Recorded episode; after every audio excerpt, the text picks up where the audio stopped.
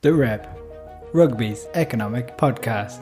So you've got a global game that's not really that global. There's a caste system dividing the nations, and no single place to watch it on TV. The cake's been cut up so many ways to keep the whole thing afloat. There's been a global pandemic. I've come to the conclusion that you know what?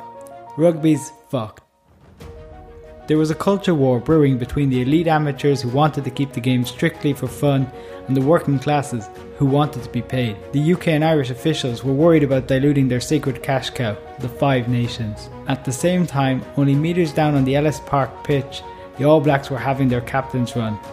Amateurism was preparing for its final battle, and it didn't know it. That's meant more than 18 million pounds since he bought the club. That's an expensive hobby, even for a millionaire. The Weet-Bix sponsorship sees the All Blacks present at almost every breakfast table in New Zealand every morning, maintaining their mindshare with the fans. Now I know what you're thinking.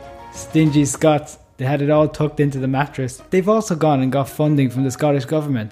Cheeky gits. You see, rugby's in this vicious cycle. It needs more money, so more games, but the players can't play more, so you need bigger squads. NFL makes more than $7 billion and has a 16 game regular season. That is significantly less than rugby's 44.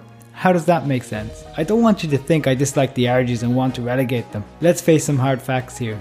Their approach is simple buy a business, extract the maximum possible revenue from it, then sell it on for a further profit. The drive to rip up or dilute down what rugby is in the hope of appealing to new markets is shameful.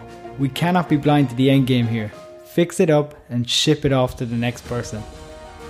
This and much more feature on the Rep, launching on Tuesday, 16th November. So subscribe wherever you get your podcast and join the rugby economic debate.